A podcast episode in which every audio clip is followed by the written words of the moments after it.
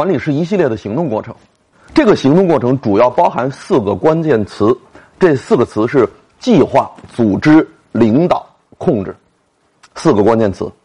很多人对管理的理解偏重于控制，比如说检查、监督、考核、奖罚。但大家记住，控制是管理的最后一个环节，是一辆汽车的第四个轮子。如果计划、组织、领导不到位的话，控制越强，问题越大。所以，很多家长在教育孩子当中有惨痛的教训。凡是控制欲特别强、控制的特别周密、特别严格的家长，往往在孩子成长过程中，他会遇到更多的矛盾冲突，会发生更多的问题。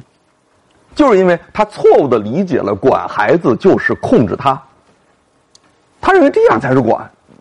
实际上，管孩子的过程也是一个管理过程，他需要有计划、有组织、有领导，然后你再去控制，再去对标、再去奖罚，这个才可以。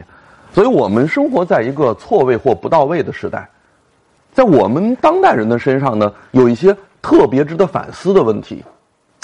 我们把考试当成教育。我们把控制当成管理，我们把金钱当成财富，我们把欲望当成爱，我们把快乐当成幸福，我们把某一方面的强大当成这个进步或成功。实际上呢，真正的强大是平衡发展，不是某一方面的强大。所以呢，管理工作呢，要想持续进步，必须要四个轮子平衡发展：计划、组织、领导、控制这四个轮子协调进行。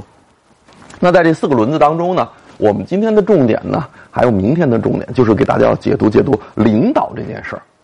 领导工作也是四个关键词构成，这四个关键词分别是激励、沟通、权威、风格。